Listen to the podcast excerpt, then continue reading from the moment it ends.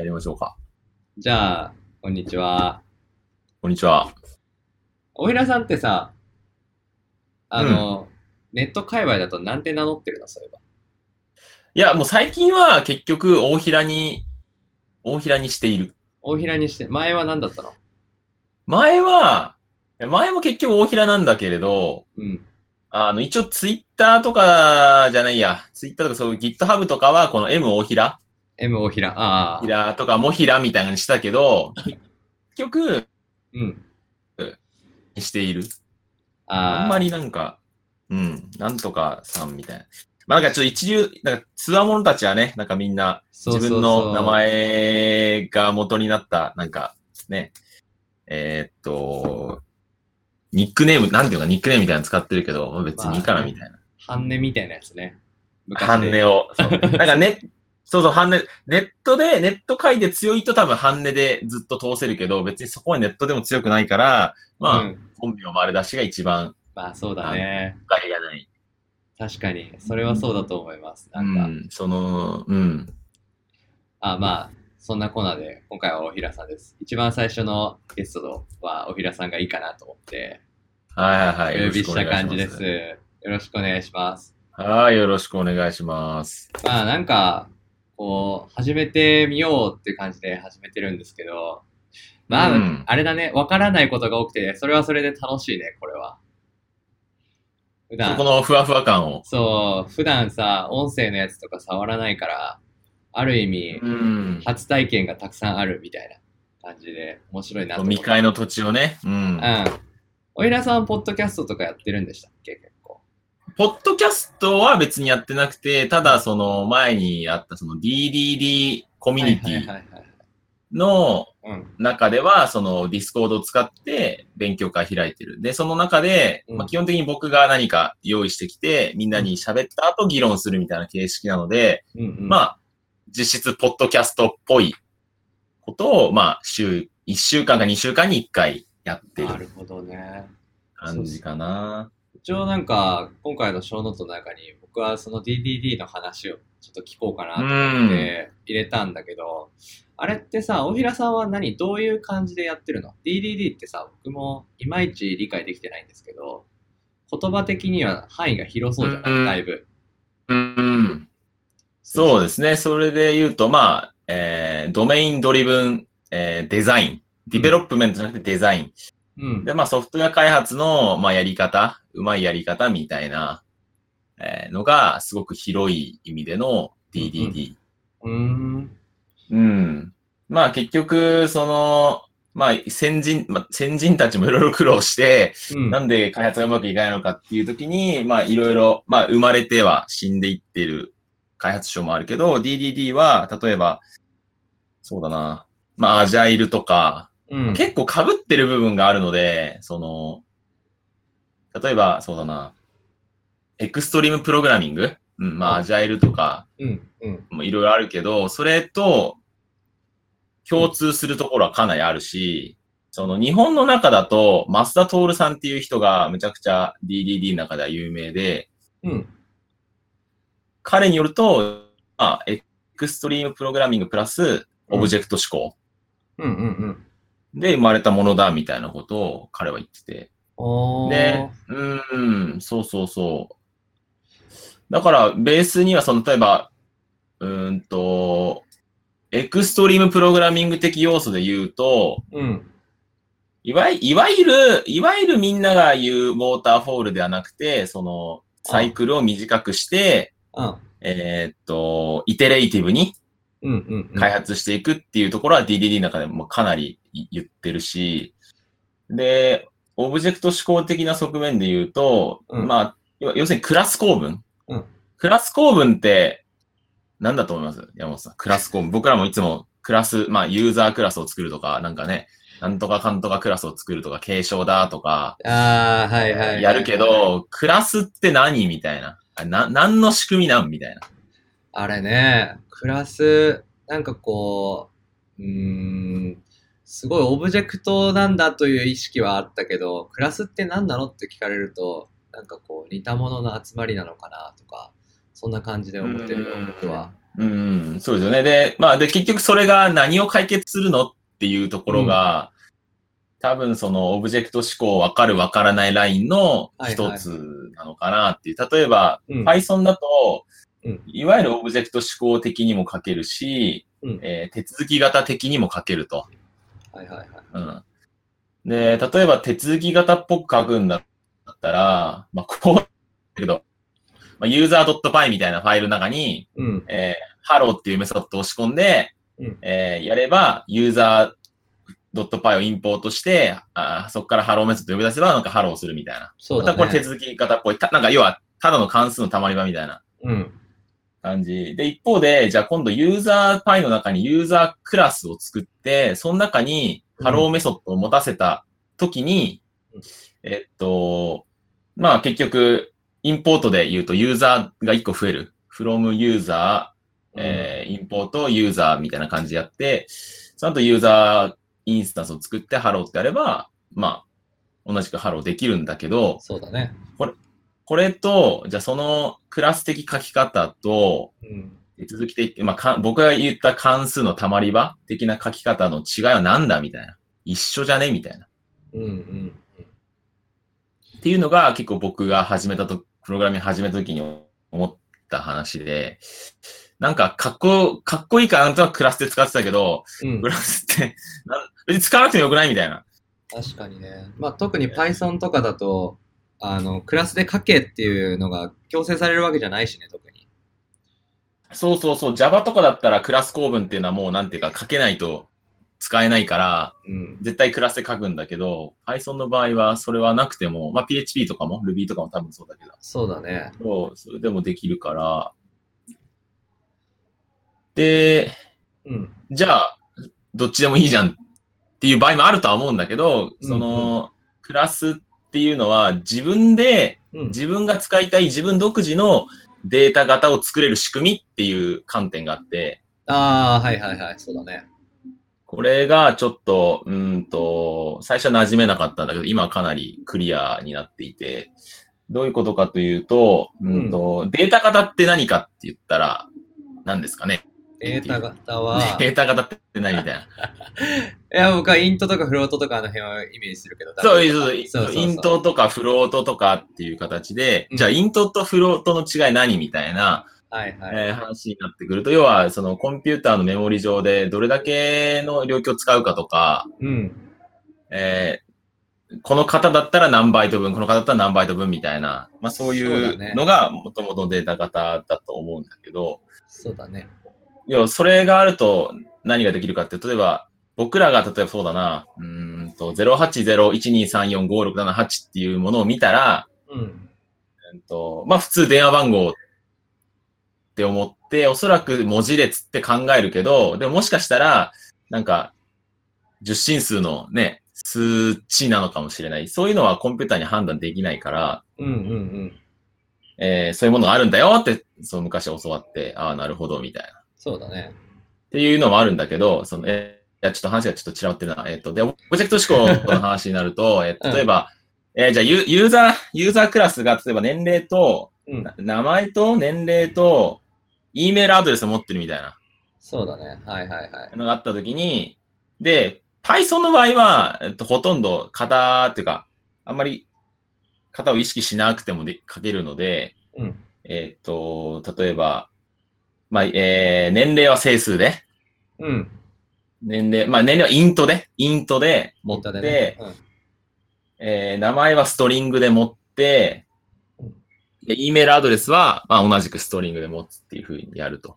うんうんで、それは、なんていうのかな。要は、組み込みのうんデフォルトの型しか使ってないと。そうだね。そう。だから、えー例えば、えーっと、そうだな、ユーザーの情報を登録する、なんか、ユーザー登録フォームみたいなのを想像したときに、うん年齢をイントで管理してるから、マイナス5 5000万とか入れても平気なわけで、そうだね。まあ、そ一応そうだね。うん。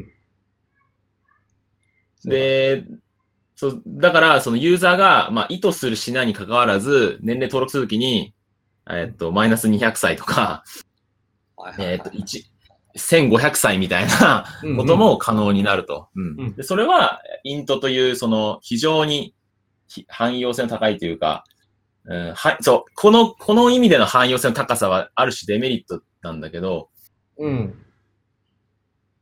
えーっと、イントがね、マイナス、え？マイナス何億だ？忘れちゃった。マイナス120、忘れちゃったけど、まあ、なん21億から、21、マイナス21億からプラス21億ぐらい取れるんだけど、うん。それだと、どうなの？みたいな。だそうだから、どうするかっていうと、例えば、えーっと、登録ボタンを押したときに、年齢の、マイナスだったら、その、マイナスはダメなんで、また正しいの入力してくださいみたいな、いわゆるバリデーションをしなきゃいけないけど、うん。そう、バリデーションの処理を書くわけですよ、どこかに。うん。うん。で、バリデーション処理を書かなきゃいけない理由は、えーっと、 int で持ってるから。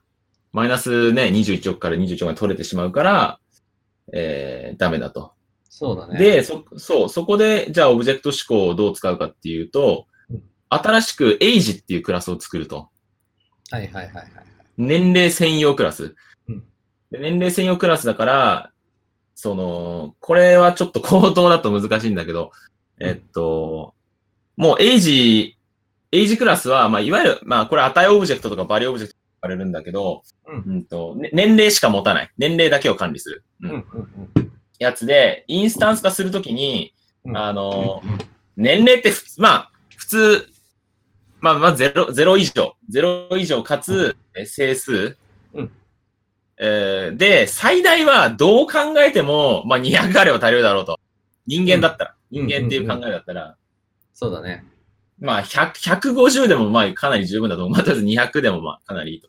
そうすると、エイジクラスをインスタンス化するときに、まあ、エイジ、カッコ15みたいな、15歳の少少年だったら渡すけど、うんで、そのインスタンス化するときに、その、なんです？あの、マイナスだとか、小せえっと、小数とか、あるいはね、500億みたいなの入ってきたら弾くみたいなことをしとくと、はいはいはい。もう絶対に、ね、値は、あの、バリデーションなんかしなくても、まあ、そこでバリデーションしてるって言い方もできるけど、うん。えっと、管理できると。加えて、例えば、年齢でよくあるのが、うーんと、例えば、遊園地の入園料のケース、ロジックとかで、うんえー、20歳、え ?15 歳以下だったら500円。えー、20歳までだったら1000円。それ以上、それを超えたら2000円みたいなやろうとしたときに、はいはいはい。普通はなんかその料金計算ロジックの中で if 文書いて、user.age 小なりイコール15だったら500円みたいな感じにするんだけど、うん。そうすると何が問題かといえば、その、年齢に関する if 文がいろんなところで出現すると。はいはいはいはい。うん。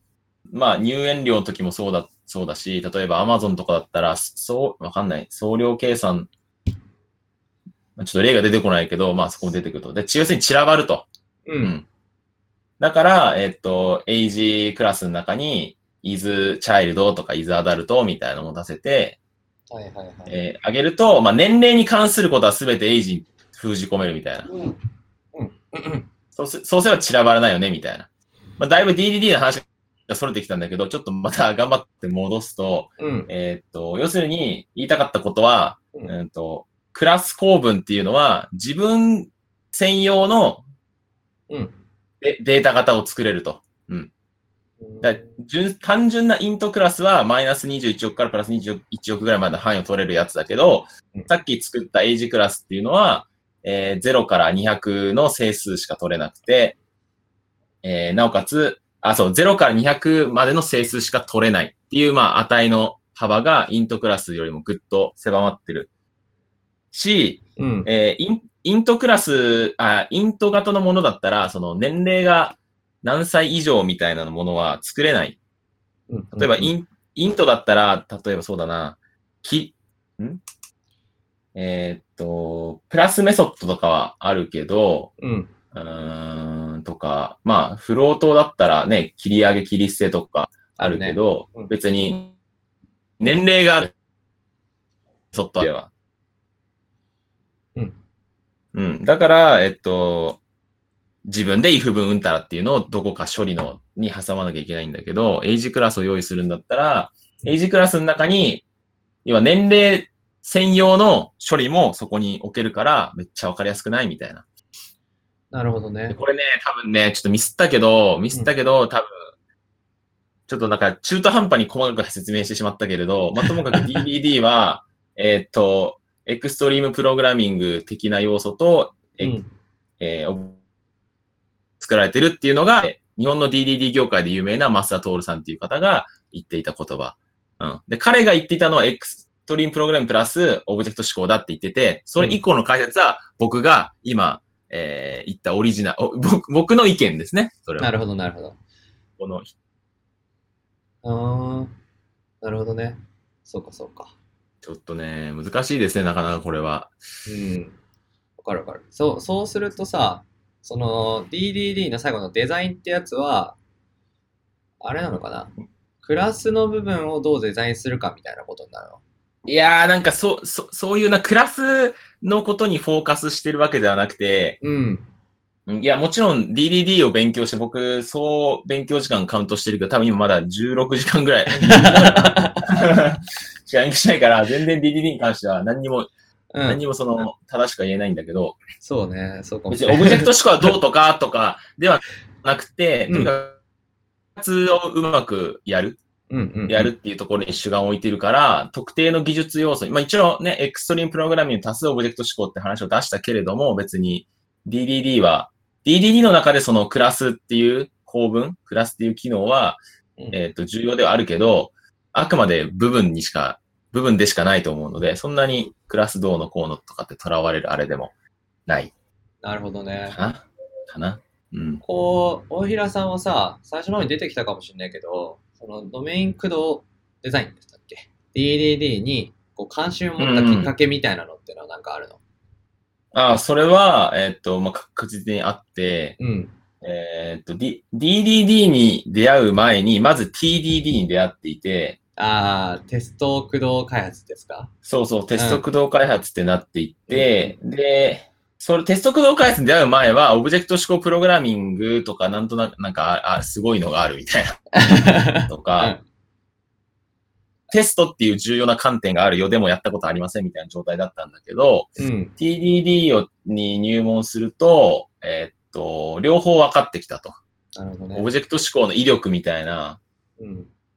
なんで現代で使われてるかとかもなんとなく分かったりとかしてきて、そうすると普段の開発の中でも TDD を取り入れてみるとか、うん、まあ、分からないながらも頑張ってテストを書いてみるとか、そうだね。そう、やってくるとどんどんじゃあ、その、何が、何してんだろう俺はみたいな。何が目的なんだろうみたいなことをちょっと考えるようになって、そうすると、えーっと、まあ、プログラミングのコードを書くのはもちろん楽しいし、うん。まあ、それはそれで一つの目的、かつ目的でありながら手段でもあるって一番僕は好きなやつなんだけど、うん。で、で一方でその、結局 TDD も、えーっと、他の、例えば BDD とか、うんえーっと、アジャイルとかいろいろスクラムとかあるけど、全部とにかくうまくやる方法、開発を。はいはいはい。で、できる限り、えー早く、できる限り安く、できる限り楽しく、うん。あの、良いものを作るっていうところは、まあ全部の共通、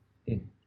えーであって、じゃあソフトウェア開発ってどうやってやるんだろうってなって、また今度アジャイルをまた勉強し直したりとかしていくと、うん。その中に DDD もいて、はいはいはいはい。で、これをちょっと入ってみると、すごくこう、なんていうのかな、自分の、うーん、興味があることをうん。教えてくれそう、説明してくれそう、実践してくれていそうな概念だったから入っていったみたいな。うーん。うん。なるほどね。結構なんか、ああ、そっか。大平さんのことあまり僕の方から紹介はしてなかったけど、大平さんね、あん結構、なんていうのかな。アンテナ常に張ってますよね、割と。いろんなところに。割と、割と、うん。そんなイメージあるわ。なんか、なんか、そうだね。うん。あの、めちゃめちゃ今 DDD の話をしてしまっているが、大平さんってさ、そもそもどういうバックグラウンドでだったんだっけ？なんか、あなんか、こう、まあ一応、あの、簡単に紹介だけすると、大平さんと僕は一緒に働いてるわけだけど、うんうん。あの、正直一緒に働いてるとはいえ、あんまりね、あの一緒にワークしてるわけじゃないから、まあ、隣の部署の人みたいな。そうそうそう。大平さんってさ、そもそもさ、なんかどういう感じの人だったっけっていうのをまあ、キャリア的な。あ、そうそうそう。なんか、TDD とか DDD とかっていうのに興味を持つってことはさ、なんか、うん。こう、そういう背景があるであるとか、なんかうまくいかなかった経験があるとか、なんかそんな感じなの？まあまあもちろん、そういう、その前の前職で、その、いわゆるディレクターというか、まあ、ディレクションをやっていて、うん。まあ、ディレクションって言っても、まあ、意味が広いので、もうちょっと言うと、うんえっ、と、自社サービスを作っていて、で、そこで、うんと、じゃあ、こういう風な、えー機能とか追加してったらいいんじゃないみたいな話した後で、実際にエンジニアさんに、あの、これを作ってください。いつ頃までにとか、内容はこうで、みたいなことをやっていたと。はいはいはいはいはい。うん。で、そのやってた時に、その、まあ、プログラミングが全くわからないわけではなかったものの、えーうんいや、でもやっぱわかんない。から基本的にエンジニアさんに丸投げしてる状態で、うん。で、すごくフラストレーションがあったし、ああ、そうなんだ。そう、いや、それというのも、例えば、うんと、やっぱり、えーっと、うまくコミュニケーション取れなかったりとか、その、仲が悪いとかいいとかそういうあれではなくて、うん。その、うまく伝わらないとか。勘違いみたいなことがあったりとか、あとは、いあとはいわゆる見積もりとかよくわかんねえみたいな。これどんだけ難しいのかなみたいな。ああ、まあそうだね。うん、あったし、だからそれをうまくやりたいっていう感情もあった、あって、で、さらには、その、いや、俺がかけたらもっと楽じゃないみたいな。そもそもみたいな。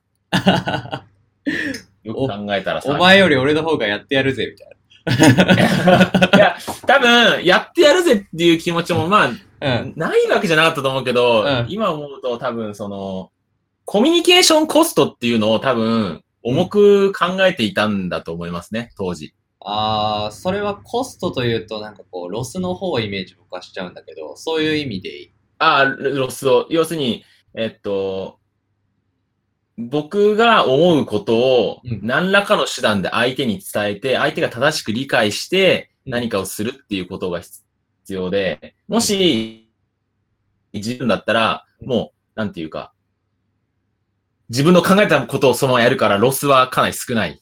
うんうんうん。で、頭の中にあることがかなり正しいこと、要は、要は例えばその機能を追加したらユーザーのね、満足度高まるみたいなことだったとしても、実際に伝えるときに、まあ言葉なりも文字なり、絵なりで伝えるけど、そこにロスが絶対発生して、うん情報量がお落ちるから、そうだね。でそのそその情報量落ちたものを今度が相手、相手が自分用にエンコードしなきゃいけないわけだから、うん変変換する必要があるから、そこでまたロスが発生してっていうのがあって、うわ、これは、これが一つの原因かな、みたいな。そうだね。あれだね。機械学習的文脈で言うと、次元を圧縮して描画できるようにして、ああ、インサイトをもらったけそうそうど、実際の情報量はもうちょっと増えていて、あの、実際に必要な情報量がだかなり減られ減らされた状態で解釈をしてしまっているみたいな、そんな感じかな？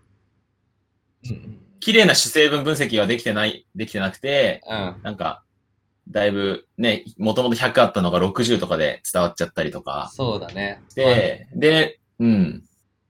そうだね、そうだね。二次元で描画しようと思ったら主成分2つしか書けないとかね。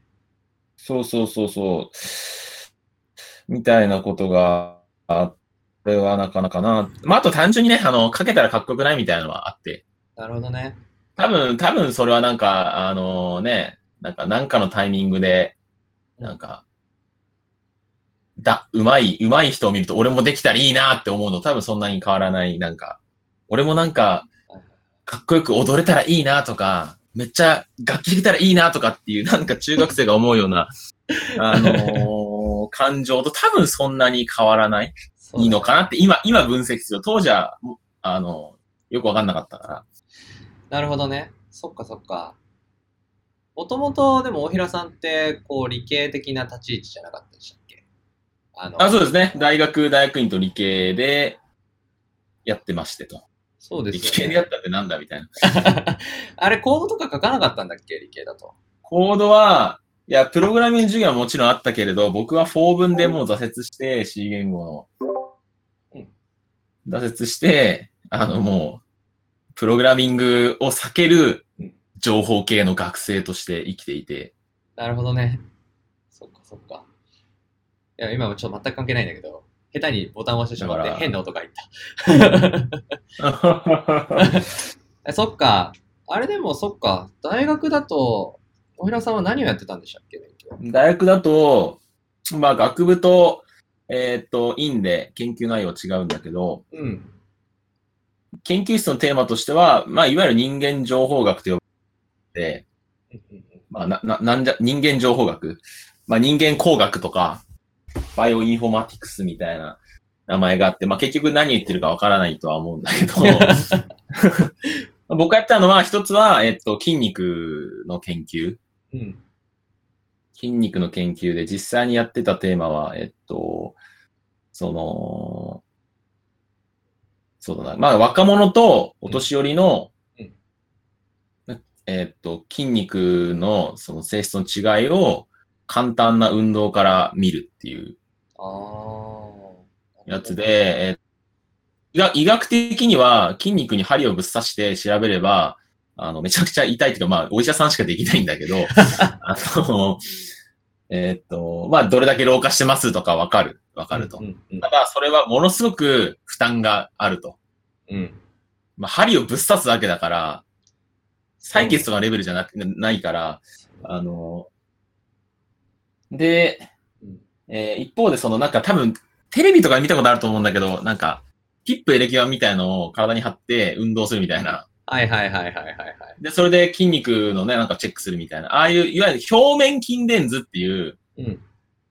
あの、しえー計測章があって、あれはあの、皮膚の表面に電極を貼って、うんで、筋肉をう動かすときに電気が発生するから、それを拾って、えー、まあ、要は信号になる、信号に変換すると、電気信号に。うん。で、じゃあ、その取得した信号うん系の違いから、えー筋肉の老化度合いを見れないかなっていう研究をなるほどね。やってましたね。そうすると、まあ、なかなかうま、そこまでで成果あんま出なかったんだけど、うん。あの、うまく、うまいこといくと、まあ、簡単な運動、例えば、えーっと、あれ、なんていうのかな。まあ、ダンベルを持ち上げる、カール？アームカールみたいな、はいはいはい。ダンベルを持ち上げるような動きを何回かして、その波形から、例えばね、あなたの筋肉は、のレベルは何歳ですみたいなのが言えたりなるほどね。するようになる。で、そうすると、その、えーっと、負担を少なく老化度合いを測れるんじゃないかな、みたいな。うん。まあ、成果は出てないですね、全然。全然、全然。まあ、まあ一応、なんか、なんか見つけたけど、今思うと、なんか特徴量エンジニアリングの極みみたいなことやっていたので、うん、なるほどね。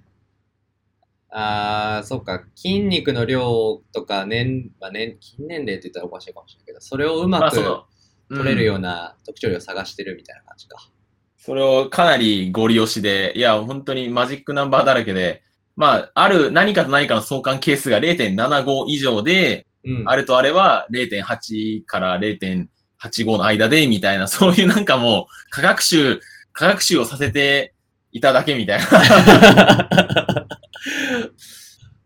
じゃあ、今やるともうちょっとうまくできるかもしれないです、いや、今やったも、今やったら全然当時よりはうまくできるはずですね。あーあれは。今思うとひどかった。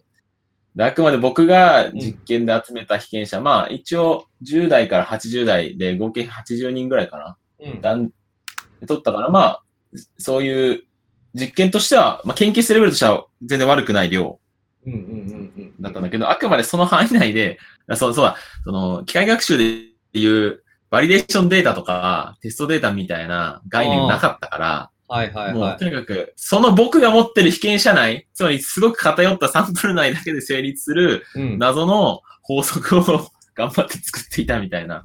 なるほどね。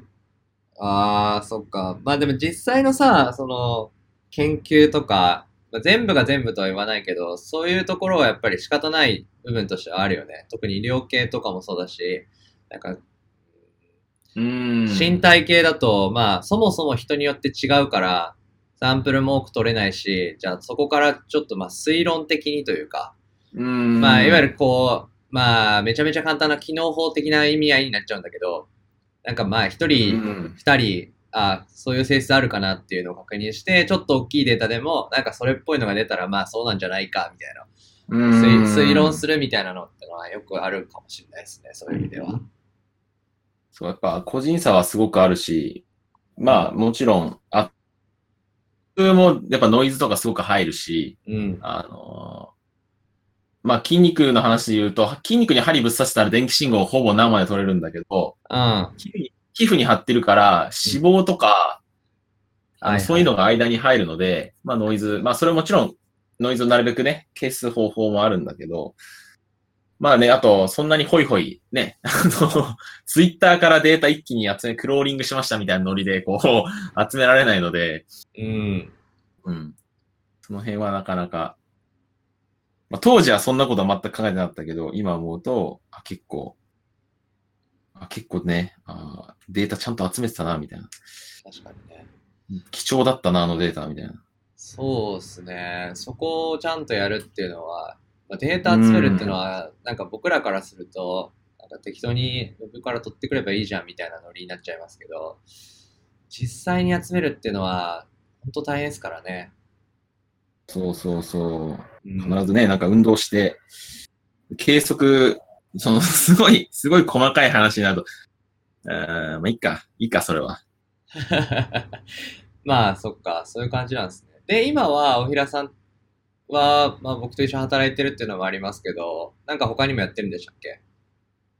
他は、えーっと、まあ、最近はやってないけど、ちょっと、せ去年とかは、その、うん、高校生ぐらいの子に、えーっと、プログラミングを教えたりとか、なるほどね。えーっと、社会人向けの、なんか、チュートリアルのセミナーやったりとか、まあ、要するに教える業務、教える、教えるのが好きだから、そうですね。話すのもうまいしな、大平さ教えるのが、いや、本当あの、教えるっていいですよね、みたいな。ん。いや、そうそう。いや、今日、その小ノートの中にもあれですけど、コミュ力の話みたいなの僕も入れましたけど、教えると教わるっていうのも、大平さん入れてくれてるじゃないですか。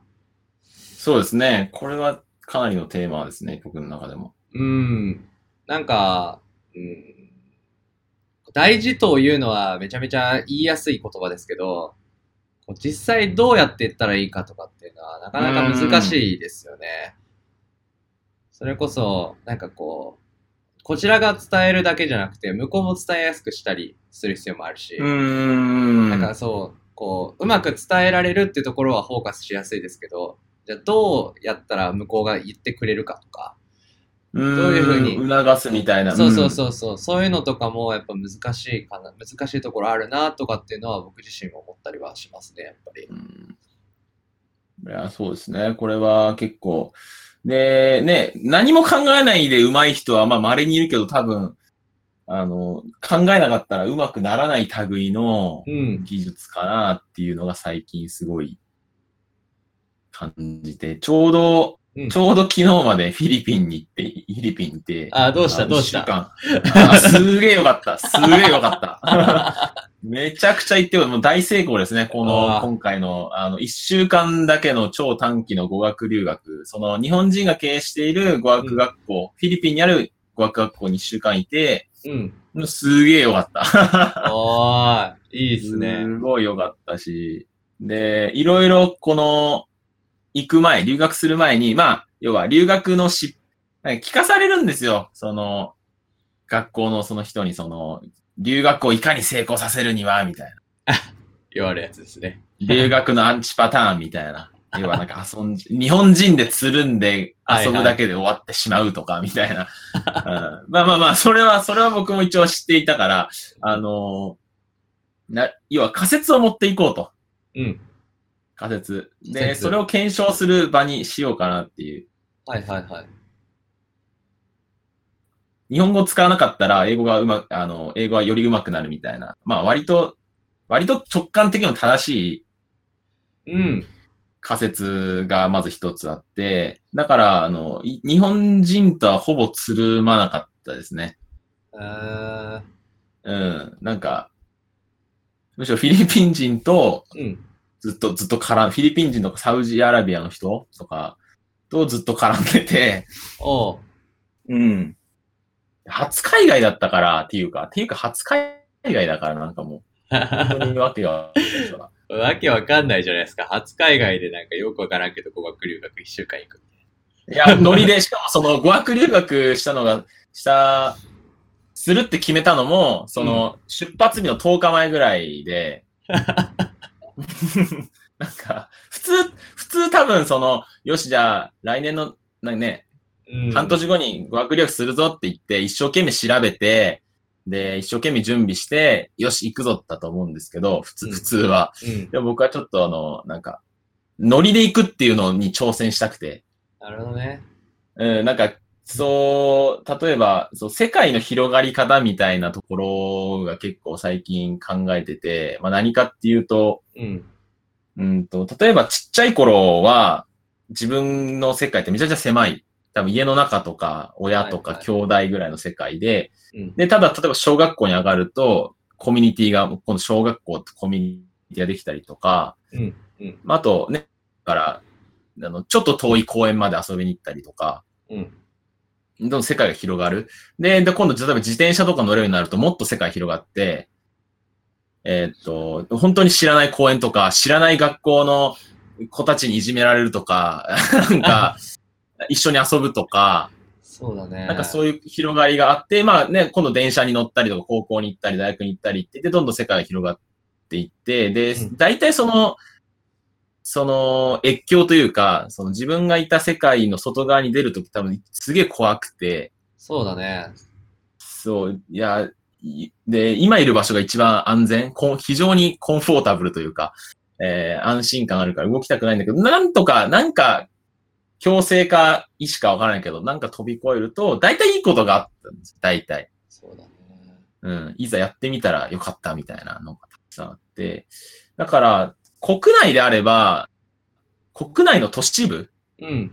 山とかじゃなければ、多分僕はもう、日本だったら全部同じ場所に感じるというか、ああ。要、は、うんうんそう、近所のコンビニに行くのも、家のトイレに行くのも、例えばそうだな、この前人工知能学科あったけど、鹿児島に行くのも、うん。同じ感覚。まあ、飛行機取るのがちょっとめんどくさいとかそれぐらいで、あの、もう全部、一つの日本の、まあ、割と都市。山とか嫌いだから。山とか嫌いだから。山とかは別にもう全く別なんだけど。うん、東京都民館あるな。そう、それで、とにかく、えっと、じゃあ、でもせ海外行ったことなかったから、海外も究極的には、うん。家の、家の近所のコンビニ行くぐらいのノリで、うんうん。えー、行けるようになったらすげえ面白いだろうし、意外に行けるんじゃねっていう。そうっすね。確かにそうかもしれないな。なんかこう、さっきのおひらさんの話で言うと、まあ、うまくコンフォートゾーンっていう、まあ、心理学で言葉ありますけど、そこからこう抜け出すと、うんまあ日常でもそうだし、なんか新しい可能性を広げるっていう意味でも、いいことはたくさんありますよね。だいたいうん。そう危険なエリアじゃなければ。なんかフィリピンでも、カントリーサイドはかなり危険だから、そうだね。都市部だったら全然。うん。なんかこう、漠然とした不安というか、なんだっけ、誰が言ったの？忘れたけど、この言葉を。忘れたけど、あの、それがある状態っていうのはさ、なんかこう、何挑戦しようと思っても、こう、なんていうかな、乗り気にならないというか、もう言っちゃえば、うん。なんか不安が具体化されるというか、あこここは、そうねそう、ここはこうだから気をつけた方がいいんだな、とか。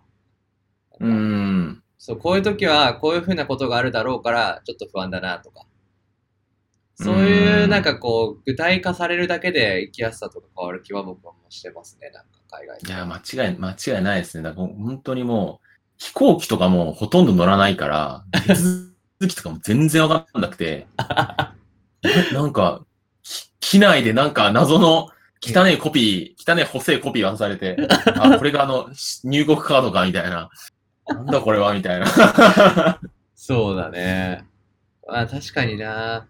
こう実際、じゃあなんかこう、まあ、出国とか入国の手続きするとかも、慣れちゃえば、あなんか普通かなとか思うけど。そうそう、ほんと Suica でね、改札通るぐらいノリだと思うんだけど。そうそうそうそうハローっつって、うん、なんかはいっつって、うん、じゃあなんか言われたらなんか答えるみたいな。うん。そうそうそう。それぐらいなんだけど、やったことないってさ、こう。マジで。うん。でかいよね。マジで今日もうビビりすぎて3時間半前に成田に着いて。なんかあるかもしれない、なんかあるかもしれないけど。うん。それを、それをもうなんか1時間前とかでもできるようになったら、まあ、大人になったなっていう。そうだね。まだまだ、まだちょっと、あと何回か、なるべく間を上げずにあと何回かいいか、大丈夫かなっていう。そうだね。なんか、こう、どうしてもさ、こう毎日仕事とか、なんちゃらかんちゃらとかって追われているとさ、なかなかそういうふうな、こう、まあ、自分の領域から抜け出す機会っていうのを取ること自体も少なくなってきてしまうし、たまにやるっていうのは、海外に行くことだけじゃなくても、意味があるかもしれないですね。行ったことない国内に行くとかも全然いいし。いやもうそれもいかなり、かなりいいことだと思いますね、それは。そうそう。なんかこう、張りが出るというか。そうそうそうそうそう。うまく言えないけど。うん。絶対それは、なんか感覚的にある、なんか多分、なんか僕らの先祖がウホウホ言ってる時代は、うん、多分今とは比にならない恐怖とか、リスクがつきまとってたはずで、なんか村とかから出るとかは、もう、多分他、他、他の部族の世界に行ったら、男はまず殺されるし、うん。えー、えー、まあ殺されるかな。女ももう、あのね、いいされるみたいな、うん、っていう、まあかなり、かなりサバイバルな 世界だ。だから多分その頃の、多分、記憶があるから、なんか、怖いのかなみたいな、そういう新しいことするときに恐怖があるっていうのは、なんか、すごく、まっとう、ロジカルな感じはあって。うん、なるほどね。うん、そういう意味で言うと、まあ、フィリピンのやつ大きかったと思いますけど、鹿児島も結構良かったんじゃないですか、そういう意味では。いや、鹿児島もかなり良かったですね。なんか、ね、あれは。ね、J 祭、J 祭、まあ、人工知能学会の全国大会に行ってきたわけですけど、なんか実際ね、バス、最後のバスで大平さんとちょろっと話した程度で、会会場とかだとほとんど話してないからな。ほとんどね、僕もほぼ単独行動しかしなかったですね。そうそうそう。振る舞い方は結構似てたんだけどね。動きはね。話を、話を聞く限りはみんなから。うん、そうそうそう。面白かったっすよね。なんか。いや、間違いないですね。結構楽も、もっとやれたなとは思うけど、でもそこそこは締めた、なんかやれたかなっていう。そう。なんか、なんて言うんでしょうね。まあ、程度の問題とか、その技術のなんかこう深さとかはいろいろ人によって解釈あると思いますけど、なんていうのかな、こう、技術を深めていくだけじゃなくて、なんか他の、こう、それでも考えておかなきゃいけないことというか、僕なんかで言うと、あの、なんかどう、まあ、倫理を考えるとかもありましたし、なんかどういうふうに、あの、実装していくかとか、なんかこう、なんていうのかな、どういうふうに相手に届けるかみたいなのを考えてるセッションとかもあって、なんかそういうのってこう、とりわけすぐ使えるものではないけれど、なんかこういう場があったら話しておきたいなとか、なんかそういうものはたくさんあったし、なんかいろんな人と話すこともできて、そういう意味では良かったですね、僕は。いや、良かったですね。ちゃんとそういう、まあ後になって聞いてくる系の話とか、なんかね、うん、言ってこう、他の研究者とか、まあね、ビジネスサイドの人もいたけど、と交流するってなかなかないし、そうそう。ああいう感じで。で、は発表もね、いや、あの、まあ、予想通り玉石混合ではあったけれど、まあ、それもそれでよくって。うん。いや、なんかこう、ね、それこそ今のさ、まあ、僕ら AI 業界にいるわけですけど、その業界のなんかこう縮図を見てるような感じというか、うん、なんていうんですか？こう玉石混合っていい意味でそういうふうななんか言えてるような感じがしますけど、なんかこう、うん、まあ、わからない人もいて、でもやりたいっていう人もいて、なんかこう、やっていくんだけど、うまくできないって、まあ僕らとかもまだまだかもしれないですけど、そういったものがなんか、こう、入り乱れて、ちょっとカオスな感じ。ケイオティックな感じになってる、あの会場自体の雰囲気が、なんか面白かったですよね。あれはカオスですね、完全に。で、めちゃめちゃな研究者肌の人もいるし、なぜか、いや、よくわかんないんだけど来ましたみたいな人いるし。そうか。教授に呼ばれてきましたみたいな人もいるし。そうそうそう。ね、全然それでよくって。そうそうそう。なんかもうね、あれはやっぱり、まあ絡んだもん勝ちみたいなところは絶対あるので。本当なんで、なんで、ね、その、うんお質問とかしないんだろうなとかはやっぱ、そうそう、本当に、フィリピンの語学学校で同じ、同じでしたね、完全に。あ、そうなの？完全にその、まあ日本人は傾向として、やっぱり質問できないとか、うんうんえーそういうのも、まあそれも確かにあったけど、他の国の人であっても、うん。うん結局、そんなに、あ僕は少数派だったと思いますね。その僕の観測範囲では。まあグループレッスンそんななかったからあれなんだけど、なんか、その、なんだ、し中小学校、中学校の時の授業にすごい近くて、うん。まあ、な何が近いかっていうと、昔多分小学校と中学校の時って先生がなんかこれはこうでとか、先生それ違うよとか言ったりとか、え、わかんないみたいな、とはいはいはい。か、こうでしょみたいなのを、なんていうか、合いの手じゃないけど、うん。入れてくみたいのが僕の学校では普通で、うんうんうん。で、な、でもなぜか高校生とかになると、途端にやらなくなっていって、大学の授業なんかもっとそれで、そうだね。そう。だから、そんなの、そんな、あっちの語学学科のそんな感じで、他の国の人も。だけど僕とかな、もう何人かは、その、え、ちょっとわかんないんですけど、みたいな、もう一回言ってください、みたいなのは、ずっと言ってとか、つまりこういうことですか？みたいなのを、こう、もはや手も挙げずに。うん。うん。最初は手挙げてたんだけど、もうい、いいらねえな、これと思って。先生が喋ってる、喋ってる、喋りきらないうちに、もう、え、どういうことですかって言うみたいな。すげえよかった、それは。なるほどね。こうなんかさ、こう質問するっていうのはさ、簡単に、まあ言葉に出せるけどさ、こう、やろうと思うと難しいのはなんでなんだろうね、あれね。いや、あれ不思議ですね、本当に。本当によくわからない。だって、その、ね、例えば道を聞く、人で、街で人に道を聞くとかもそうじゃないですか。完全に自分は迷ってるってことを自分は認識してて、うん。おそらく人に聞けばそれを解決するってことも分かって、超、超ロジカルというか、はい。やらない理由を挙げる方が難しいみたいなとこなのになぜか聞けないみたいな。はい何なんですかねあれは。よくわからない。ある種、あれなのかね、山嵐のジレンマ的な。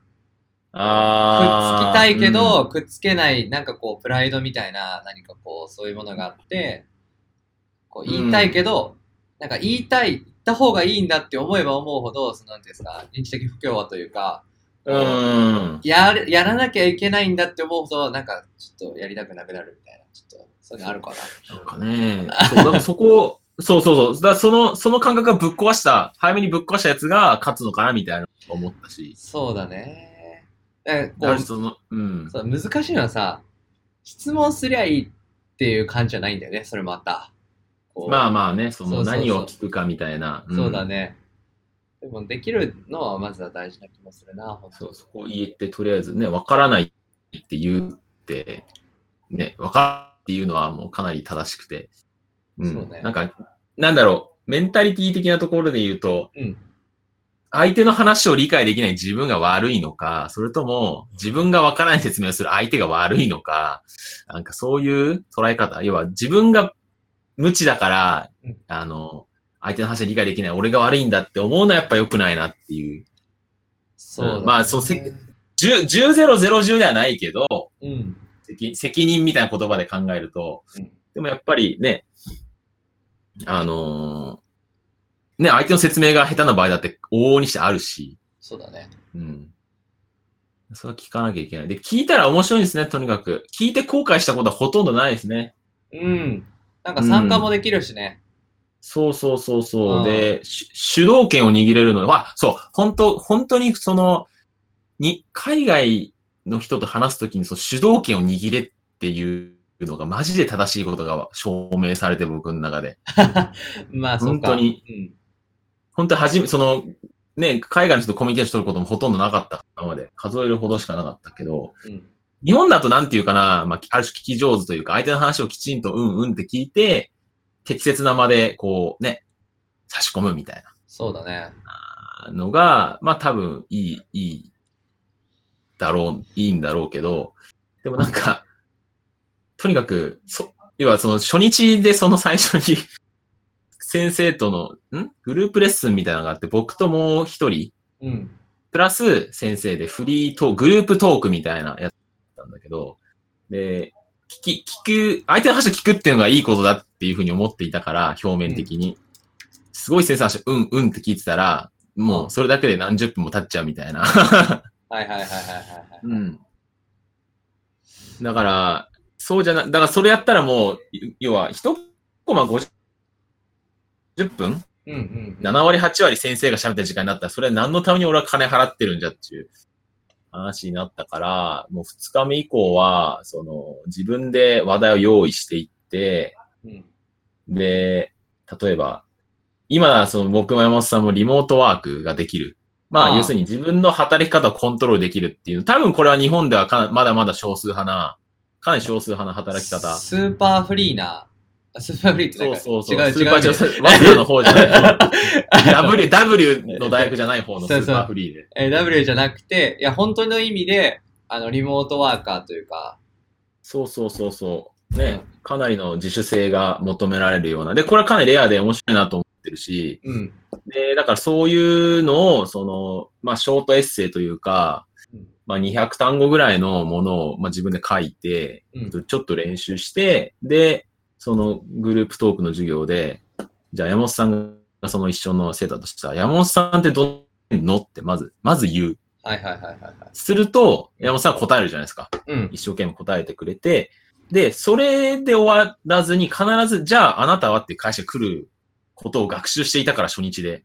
おー。はい、はい。なんか、海外の人っていうか、まあ英語の件だとわかんないけど、必ずで週末何してたとか、そうね、演じるっていうそう、必ず How about you? ってちゃんと聞き返すみたいな、あったから、で、一回相手にボールを渡して、相手が説明してくれて、そうするとお前はって帰ってくる。そしたら僕はもう、はい、はい、待ってました。はい、来ました。はい、このパターンですねってことで、うん一生懸命あ全然準備したことを、なんか、さも、さも今喋ってるかのように喋る、なんか、喋ると。で、しかもちゃんと考えてるから、割とちゃんと、なんか、あの、言葉はたどたどしくても、うん。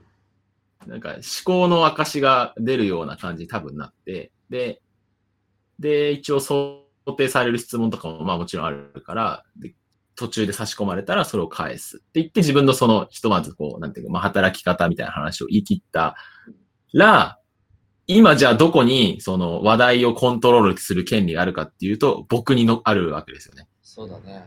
うんで、で、そこで、で、ところでさ、あの、趣味とかどうなんですかっていうのをまた相手に投げると。うんうんうん。そうするともう同じパターンですね。また相手がバーって趣味を喋って、じゃあお前はって来たら僕も、はい、待ってましたっつって 喋るってやると、すごいこう話題のコントロールうん聞いて、うん。その、その自分が英語を発話する時間を最大化するみたいなことをちょっと取り組んでたっていう感じですかね。確かにね。うんなんならさ、僕らの同僚には外国人がいるわけだけど、うん。僕はよく喋る機会があって、なんなら一緒に海外の出張で行ったから、なんかこう、その経験の中で、ちょっといいな、ためになったなと思うことは、めちゃめちゃ聞き取れなくても、めちゃめちゃ話せなくても、なんかこう、うん。ちゃんとわからないって聞けるのが一番使えるなと思う。うんなんか、それどういう意味なのって。What do you mean? って聞けるだけで、なんかこう、うん。こう分かる言葉で説明してくれるんだよね。でそう、言い換えをね、えー必ずしてくれるから。そうそうそうそう。で、フレーズで分かるじゃん。あの、なんなら、もう、僕らみたいなテクニカルタームを話す場合だと。ああ、そうですね。そうそう。専で、門用語だけそうそうでもんでもさ、こう、例えば、統計とかで言うと、クラスターとディストリビューションってあるけど、まあ、うん同じような意味だけど、まあなんか解釈が多少違う。で、その人によって使いたい言葉が違うときに、うん聞き返すと、自分が知ってる言葉が出てくる可能性があって、うん。え、それでそれ。そうそう。で、what do you mean? って聞いて、なんかこう、返ってきた言葉で、それはそういう意味で合ってるって聞くと、うん、yes って言われると、合ってるなっていう風に聞けうん。る。あーオッケーオッケーみたいな。そうそうそう。それだけでだいぶなんかこう、コミュニケーションというかね、なんか、こう、なんていうのかな。ちょっと違う。いや、もうそれは、うんそう、なんかもう、もはやリスでリスペクトが裏にあると思っていて、それは。そうんのうんうん。聞き返すとか質問するっていうのは、興興味とか関心、尊敬みたいなものを相手に対して持ってないと絶対発生しないことだとそうだ思。っていて、うん。うん、あな、私はあなたに興味がありますとか、あなたの言うことを聞きたいみたいな、えー、感覚がぐ具体化されたものとして質問っていうものがあるから、多分ね、相手のことが嫌いだったり、相手の話が見なかったら、あ、めっちゃいいね、じゃあまた後で、みたいな、あの、するけど、相手に関心があれば、きっと、え、それってさ、こういうことにも使えるのかなみたいそうだね。な。必ず、うん、そう。背景には必ずリスペクトがある。っていうのが、多分、僕の中の現時点の回答。いやー、ほんとそうだと思います。なんかその大平さんのさ、主導権って言葉だけを聞くと、なんか、さも話が上手くて、なんかこう、まあ、喋り手というか話し手みたいなことができればいいと解釈されがちになっちゃいますけど、なんなら自分は喋らないぐらいの、あの、なんていうのかな、うまくこうハンドルするっていうかね、そうそうそう、舵を取るみたいな、そうそうそう、そういうのは大事かなと思いますね。そうそうそう、なんかね、オオーガナイズっていう感覚かな、なんか、うん。あ、そうだ。組み立てるとか。うん。えっとね、さっきの、その、メンタリティというか、この話？その、自分はこう聞くのがいいのか、話して主導権取っていくのがいいのか、みたいな話の中で、ちょっと思いあ思い出したのが一個あって、その、まあ僕も半分ぐらいしかまだ読めてないんですけど、要所でうんザ・カルチャーマップっていうのがあるんですよ。ザ・カルチャーマップ。うん。黄色い本なんだけど、あの、異文化理解とかのお話を書いてる。るまあ、ちょっとネタバレになっちゃうんだけど、の中で中国人となんか外、えっとね、欧米人かなんかの例えが出てくるんだけど、あの、うんうんうんミーティングの中で、あの、めちゃめちゃ欧米人は議論をするんだよね。話をするんだけうど、ん。で、お前はなんです議論に参加しないんだ？お前やる気ないのか？みたいな話をするんだうけど、ん。でも中国人は、なんか僕らの、そのプライオリティというか、あの、相手に対する尊敬は、まず相手が話をして、全部を聞いてから、それに対してフィードバックをするっていうのが適切なやり方なんだっていうう、んこう、異文化理解をするシーンがあるんだけど、まさになんかそんな感じがするなと思ったね。なんかガーガーガーっていうんじゃなくて、あの、うん。それはまあもうメンタリティというか文化の違いだけど、なんかそういう人がいる中で、じゃあどうやってその人たちの、まあ、ハンドルをするかとか、欧米人の人と対話するときに、あの人たちはよくよく話してくるけど、じゃあそのタイミングでどうやってハンドルしていくかを考えるのも大事だし、うん逆、に僕らはそういうメンタリティを持ってるんだとかね、儒教的な意うん、味でそうですね。うん。そうそうそう。っていう意味では、なんか面白いかなと思ったよね。で、なんか、それはすごい大事。うん。そうそう。で、それこそ、その、まあ、一緒に働いてる同僚の話を出しちゃうけど、いつぞやね、話した時に、うん。彼は、まあ、なんかすごく面白いことをよく教えてくれるんだけど、いや、もう大事な価値観は世界には2つしかないみたいな話をしてたのね。ほで、何かっていうと、えっとね、えーっと、名前が出てこないんだけど、えっと、儒教と、なんかこう、あアーキス、なんだっけ？あの、まあ、いう要は、個人主義か集団主義かみたいな話で、あの、アジアとかは、儒教がベースにあるから、なんていうの？個の能力を高めていくよりかは、まあ、個の能力を高めることも大事だけれども、集団の中でどう振る舞うかということに注力が置かれる、みたいな。でう、ん欧米人であれば、例えば、個人を、 self development というか、う。例えばジムに行って体を鍛えるであるとか、なんか自分の強さを保つためにどうするか、自己の能力開発に対して注力をして強く生きていく方がいいんだっていう二つの価値観があって、そこの際はすごくあの明確にあるはずで、それはちゃんと意識した方がいいよっていう話をしてくれたんだけど、なんかまさにそういう感じがするね。なんか、いや、僕もう、うん。僕らみたいな、話を聞く限り、そういう感じ。うん。そうです。僕らみたいな民族はさ、なんか、こう民族はっていうと、ちょっと大それた話になっちゃうけど、なんだかんだ言いつつ、こう、どう振る舞うか。で、こう、その、まあ、同僚曰くね、日本語の難しいところっていうのは、なんか、うん。how to say が難しい。その、how to say が難しい。あの、言う、言うっていうのは、あの、簡単なんだけど、あの、なんて、うんか簡単とは言わないけど、普通の言語ってさ、伝えられるか伝えられないかじゃん。うん。人に対してどう言うかを考えないじゃん、あんまり。まあ、ゆ考えるけど、あの、わああかる？あの、ひ日本語のさ、言い方ってあるじうん。ゃん。あの、たそうそう確かにその、例えば、が英語だったら、あなたってやつ基本的に you とか、そうまあ、そうそう。ね、まあ、なんだろう、うーんと、お店だったらさあとかって言われたりもするけど、そうそう基本的に you 一個だけど、日本語だと、お前とか、あなたとかね、そうそう。えーといろんな表現があるから、そうそう。なんか、同じような、一例かなっていう。うん。同じようなことを言いたいんだけど、どういうふうに言ったらいいかを考えなきゃいけないのが、うんあのなるほどね。難しいみたいな話をしてて、ああ、確かにそういう面もあるなっていうのは思う。なんか直接言ったらいいってもんじゃないし、日本は特にね。なんか、特に、うん。ちょっと回りくどく言った方が丁寧に聞こえるとか、いわゆる距離を置くっていう、まあ英語的な、まあ時制みたいなもんだけど、ね、過去形を使いましょうじゃないけど、まあ、遠遠曲的なね。あそうそうそう、とかねところを好むというか、まあ、あんまりつけつけいくと、こいつなんか失礼なやつだなっていう。そうそう。ねみたいなのはあるな、とかって思ったね。ああ、それはね、それでも本当ね、一昨日あって、それまさにそのフィリピンで、その、うんうん。なんか、まあなんか、なんかの流れで、えっと、フィリピ、フィリピンってめちゃめちゃ家族が多くて、おうえーまあ、それは例えば、えーっと、特にね、教育を受けていないような地域とかだと、もう子供が何十人もいるみたいな。はいはい。まあ、例えば性教育みたいなのもなかったりとか、うん。あよくわからないとかっていうのあるんだけど、まあそういう話の流れから、うん。えっと、何人子供欲しいみたいな話になって、うん。まあ何人ですとか何人ですって、ちょうど生徒の中に夫婦で来ている人たちがいて、えー何人ぐらいですかって、要はだから奥さん、奥さんが隣の状況で旦那さんに対して何人かみたいな、話があって、うん。で、で、その人は僕と同じか若いぐらいの人たちだったから、別になんていうかそんなにね、いや、ちょっと恥ずかしいけどみたいな、うん何人ですみたいな、はっは感じだったけどうん、一、人ちょっと40、まあ僕らより一つか二つうん。上の世代の女性の人も参加してて、その人は、いや、そういう質問はとても失礼だと思います、私は、みたいな。うんうんうん。えーだからそれもまさになんか子供何人欲しいみたいな直接的な言い方あーは、ちょっときつく映るうん。かなって。なんかその今をどう、どう聞けばいいのか、よかったのかわからないけど、まあね、えっ、と、家族で何したいですか？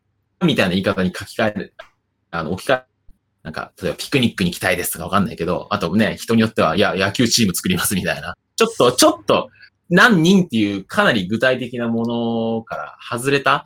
聞き方とかすると、そういうのがあってまさにあって。あとは、そうだな、と、聞いてて思ったのは、えっと、日本語って多分最後まで聞かないと、うん。ポジティブかネガティブかわからない。うん。あの、そのアイディアがとて、と、うん、私は何々しないとかするとか、英語だとまず not が来て、not から後ろは全部ね、意味が、not, はいはいはい not のなんていうか影響の範囲内だけど、日本語の場合は、一番最後にないとかうん。来るから、最後に聞かないとわからないっていうのもまたその、なんか例の一つなのかなっていう。確かにね。相手の話を最後に聞かなきゃ、聞かないと、例えば、えーなんか悪いことした時に殺されるのか、うんえー殺されないのかがわからないみたいな。なるほどね。確かに。うん。そうだ、文化理解。うん。なんか、結構その、そこまで考えていけばいくほど難しくなっていく問題なんだけど、これってさ。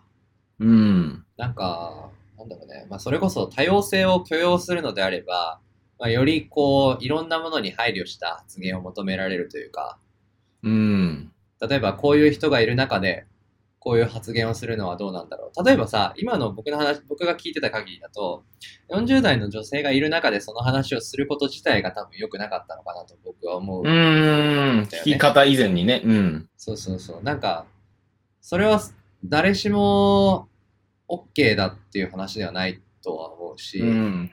例えばその人が、まあ、こう言うと良くないと思うけど、離婚だったらとか、そういったところを配慮するっていう、その、なんていうのかな。まあ、優しさと言ったらあれだけど、そういうところっていうのはやっぱり必要になってくるかなとかって思うよね。だからなんか、タブーな話とかね。そうそうそう。だからさ、うんなんかこう、最近僕もよくコミュニケーションとか人と取ったりとかって、まあ意識してするようにしているんだけど、そういう中では、まあかなりこう、僕は相手のことは分かってないんだっていう、こう、意識をうん。持つようにはしてます。そういうのは、なんか分かった気になると、なんかこう、なんだろうね、良くないんだよね。こう、これだったら許してくれるだろうみたいな、適当うな感じになっちゃう。そう、なんかある種相手に、なんか、期待しちゃうみたいな。そうそうそう。じあの、身勝手な期待を寄せるみたいな。うん。うん。だったらちゃんとね、わからない前提で言った方が。そう。わからないなら、さっきの話で言うと、なんかこう、まあその発言は本当にいいんだっけとか。例えば、ね、それこそフェミニストの人がいるときにそんな話をするのは良くないだろうし。。ねそうそうえ。そう。ん。そんなことを考えられるかどうかみたいなのは、やっぱり、うんなんか大事な気はするよね。そういう多様性とか、こう、異文化を理解するとか、そうそうそうそう。そう結構それは。それこそ、なんか、なんていうの？まあ、矛盾とまではいかないと思うけど、例えばチームでみんなで何かするのが良しとされたりとか、まあみんなでコミュニケーションやりながらチームで何とかするっていう話がよく出る中で、そこを、まあ、なんていうの？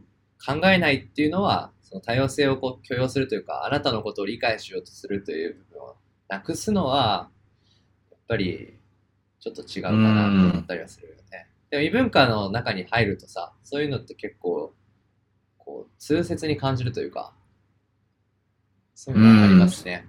そうそう。で、そのね、子供の云々の関係と、要はその人は日本人だったから、うん。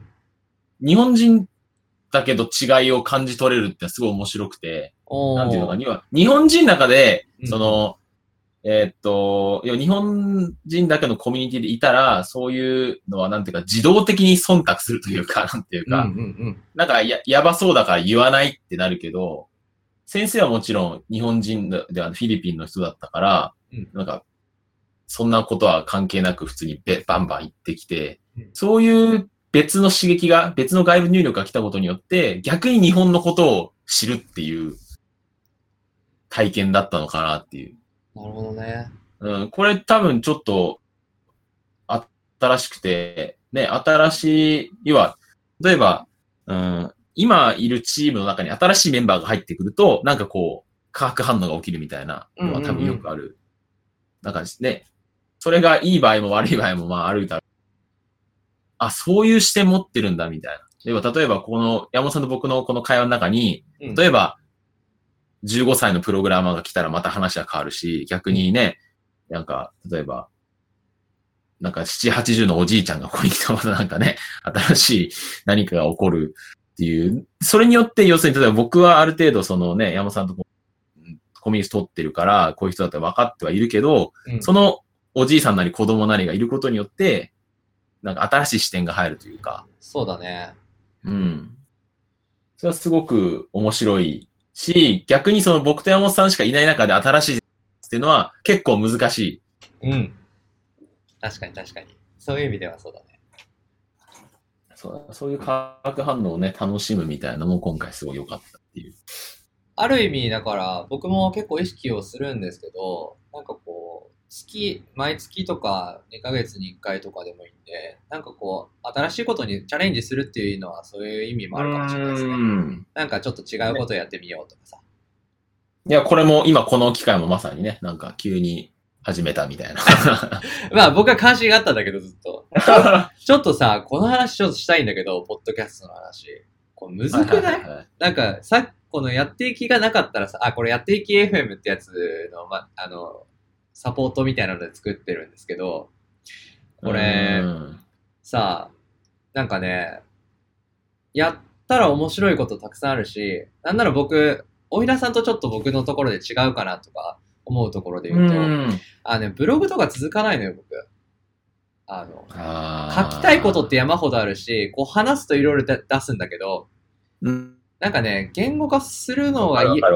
言語化するとチープに感じるんだよね。なんか、あ、そう？いや、それ、そこはちょっと違うな、感覚。僕はね、なんか、本当はこういう意味で言いたいんじゃないんだけど、うまく書けない時があって、あー、そういうこと。なんかね、こう、伝えたいことって言葉だとうまく言えるけど、文字ってまあ論理だったものを説明するのはいいんだけどさ、なんかこう、じゃあこと哲学的なこととか、自分自身のこか感情の乗せるとかなってくるそうそうそう。なんかこう文脈情報を切り取りすぎて、それこそ情報量が減っちゃって、うん。なん、か、うん、見返すとね、なんかこう、例えば下書きとか書くじゃない。書いてうん、一日置くじゃん。見返すと、なんかチープな文章だなと思って消すっていううのをん繰り返す。まあ、それはね、みんな、夜中に書いたラブレターをね、朝送そうってるってそうそう。いう話はあるわけで。そういう意味では、なんか、ポッドキャストって、こう、いいなって思ってたんだよね、ずっと。うん。うん。なんか、確かにね。こう文脈、その、それこそ、 Rebuild よく聞くんだけど、うん。 Rebuildの宮川さんがさ、ずっと言ってたけど、なんか、文脈情報とか、なんかこう、切り取って変に解釈される可能性が低いメディアだから、いいっていうのを言ってて、うん、なるほどね。そうそうそう。なんならさ、この文脈でこの発言をしたけれど、文字起こしとかした場合はさ、そこだけ読むとかなり意味が変わるみたいなのあるじゃん。うん。会話の流れというかさ。もちろんね、それで、それでネガティブになるかポジティブになるかよくある。そうそうそうそう。ねなんかちゃんとその後でね、フォローしてるのに、あの、これはダメだって言った後フォローしてるんだけど、そのダメだだけ切り取られると、なんかジャーナリズムのね、なんかジレンマというか。そうなんだね。うん。そこをこう、やっぱり僕自身も思うところはあって、そういうのを考えるとやってみたいなというのがずっとあったんだけど、うん、なかなか難しいね。入るのはね。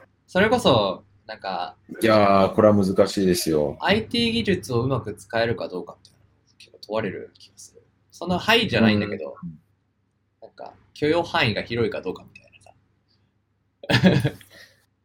いやいやいやいや、ねまあ確かに言語化、書くのはね、だいぶハード。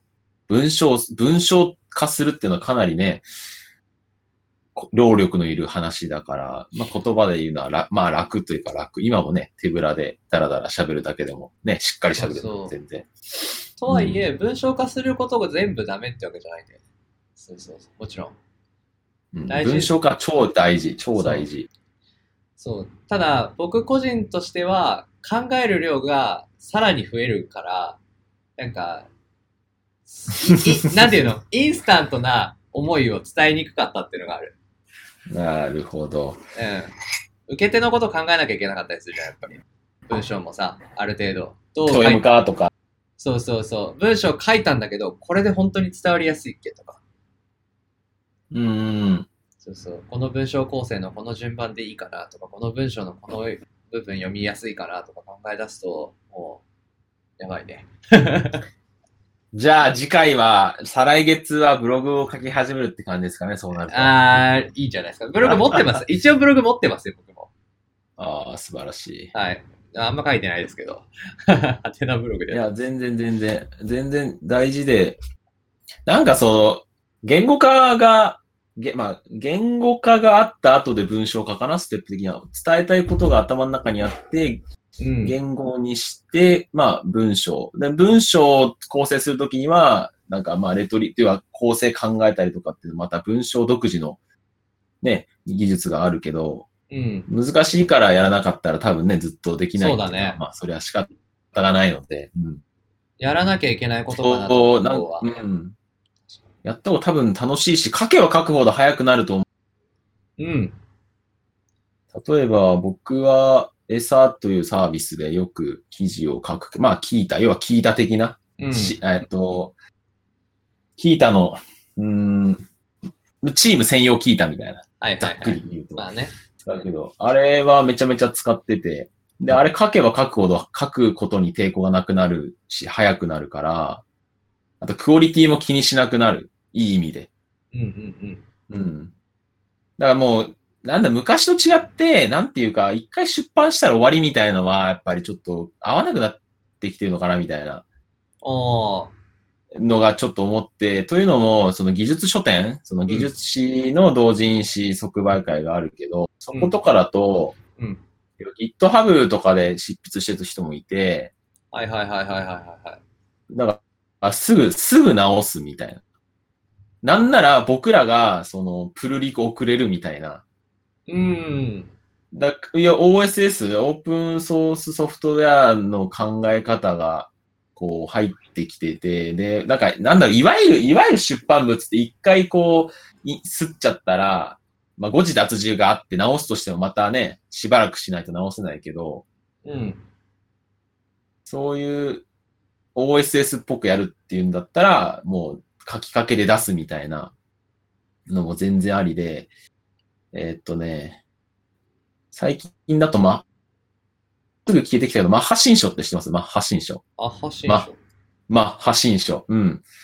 まあ、それ誰が始めたかっていうと、えっと、まあ、通称ゴロマンっていう、えーまあ、たか、近藤さんかな？本名は。近藤なんとか話しちゃった近藤さんっていう、まあ、VR 界のね、かなりすごい人うん。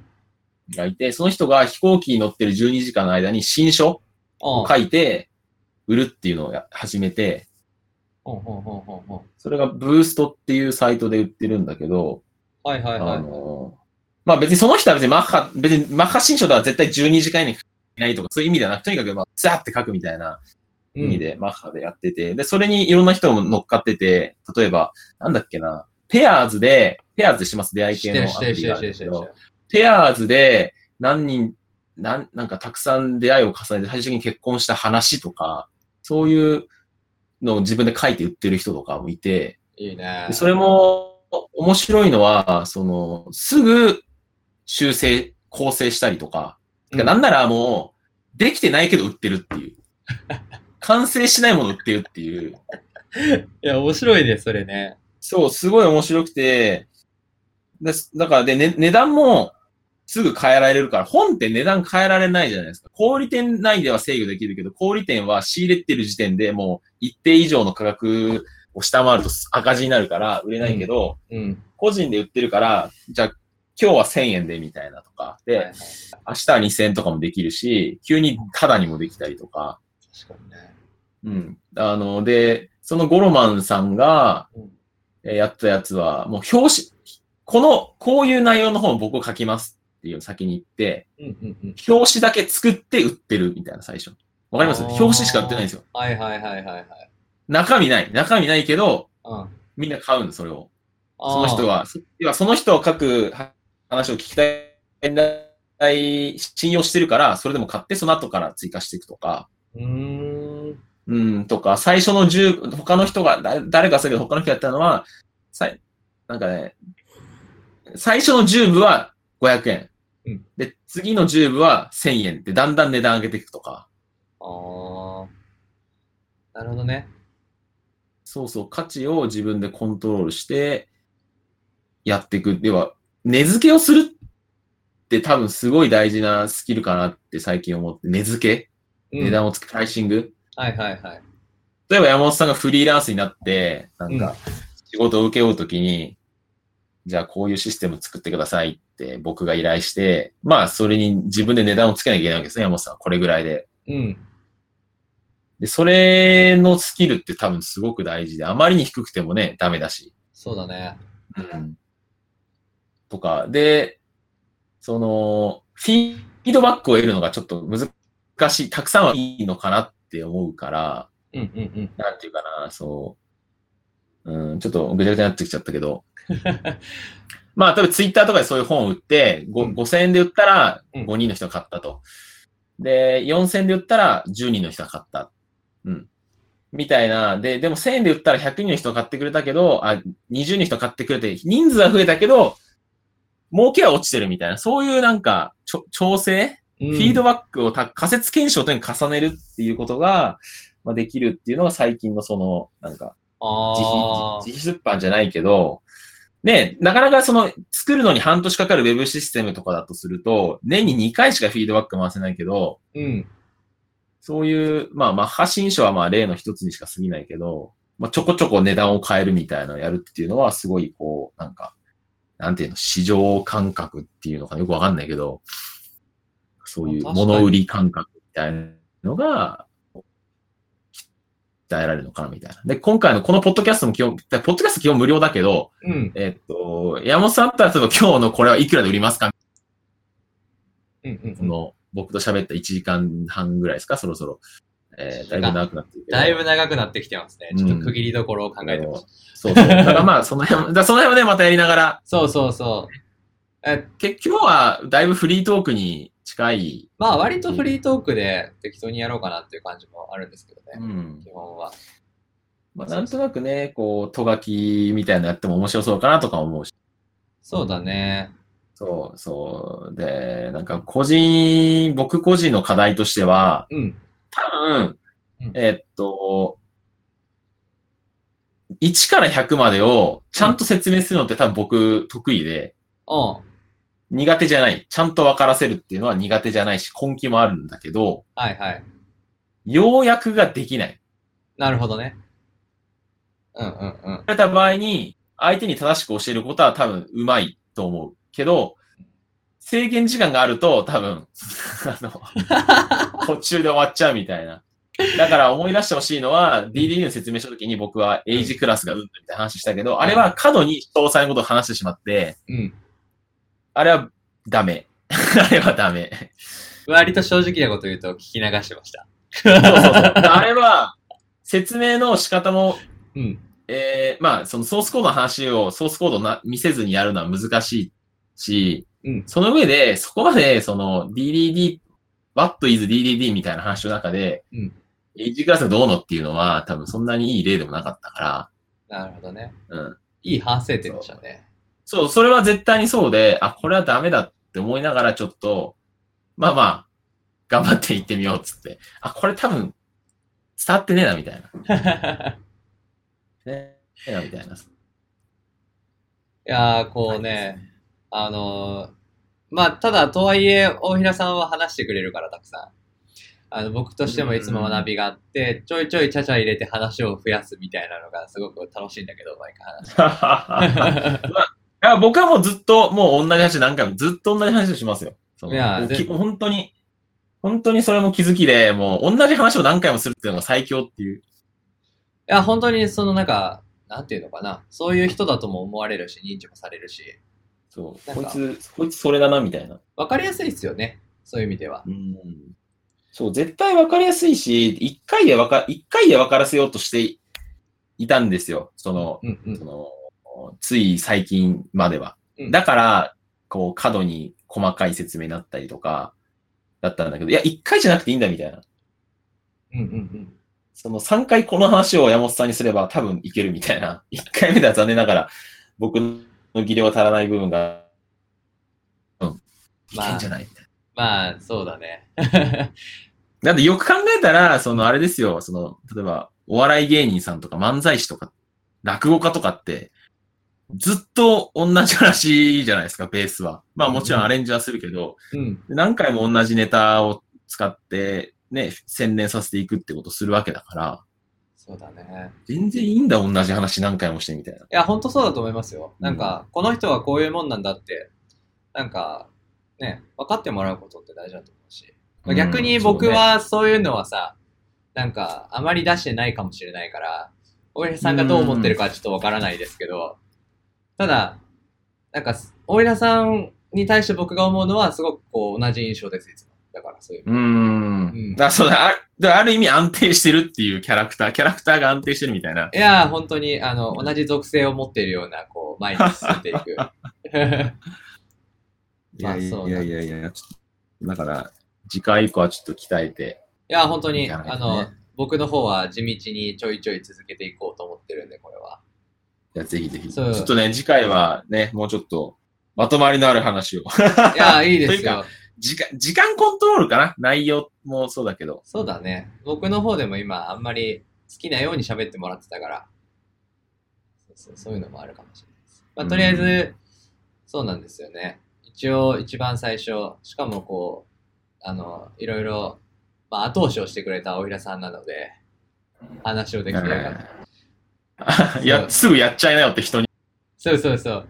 でもね、めちゃめちゃ助かりました。あの、そう、あの、ねポッドキャストの名前を決めるところにめちゃめちゃ戸惑ったけど、まあ、わかる、わかる。でももうブログ始めるときに決めらんないみたいそう、でももう、あの、一応、ミーツで行こうと思って、ミーツでやってるんで。な。はい。まあ一応、あの、偶然でやって、み自分が満たされていくような話がいろいろな人から聞けたらいいなっていう、ああ、そうそういうタイトルでワワンワンナイトラブ的な感じなんですか？す。違うよ。いや、もともと満たされてる、あの、満たされているものみたいな意味で、ミーツ。ミーツってあの、あれああ、そうそう。そうなんですそれはちょっと知らなかった。ミートって、あの、満たされてるとか、なんか、まあ、合うって意味もありますけど、あの、そぐうって意味もあるじゃん。え、ちょっと今聞き取れないですねあ、条件に、条件に合うっていうのをミートっていうじゃない。ああ、なるほど。条件を満たす。すとか。ああとバミ、ミートヒットみたいな、その、ななんか野球とかそうそうそう。で、ミジャストミート、ジャストミート。そうそうそう。いい感じに、こう、いろいろ、なんていうのかな。何かと何かがぶつかる場所というか、なんか、んそういうものなので、なんかまあ、そういう話をいろいろ聞けて、まあ、テクノロジーだけじゃなくて、別にいろんな人とか、僕の周りにいる面白い人を話読んで、できたらいいなと思って、これからもいやー、いいですね。めちゃくちゃ喋りたいことたくさん僕はあるんで、その、いやーつなぎ的に読んでもらえれば。とりあえずメインメンバーはおひらさんいるんで、とりあえず大丈い夫。やー、本当に、本当に今日、今回の、あの、結局話さなかったけど、うん小ノートにもあるけど、この、言語化するっていう、あ、今日話した、話した、言語化自体にものすごく興味があるので、うん。言言語に興味が最近あるので、まあ、その話とかね、いろいろ次回以降やっていきましょう。言語特集とかでもいいですしね。言語、言語って何みたいな。そうですね。まあ、そんな感じで、とりあえず、時間としてはいいぐらいの時間なので、一度締めましょうかね、こんな感じで。だいぶ喋ったけど、はい。1時間半ぐらい。じゃあ、えっと。話の中で出てきたものについては、ちょっと探してリンクとか貼っときますので。はいはいはい。ありがとうごじゃあ、ざいます。初回、おひらさん、ありがとうございました。はい、ありがとうございました。はいまたよろしくお願いします。はーい。じゃあ、お疲れ様です。お疲れ様です。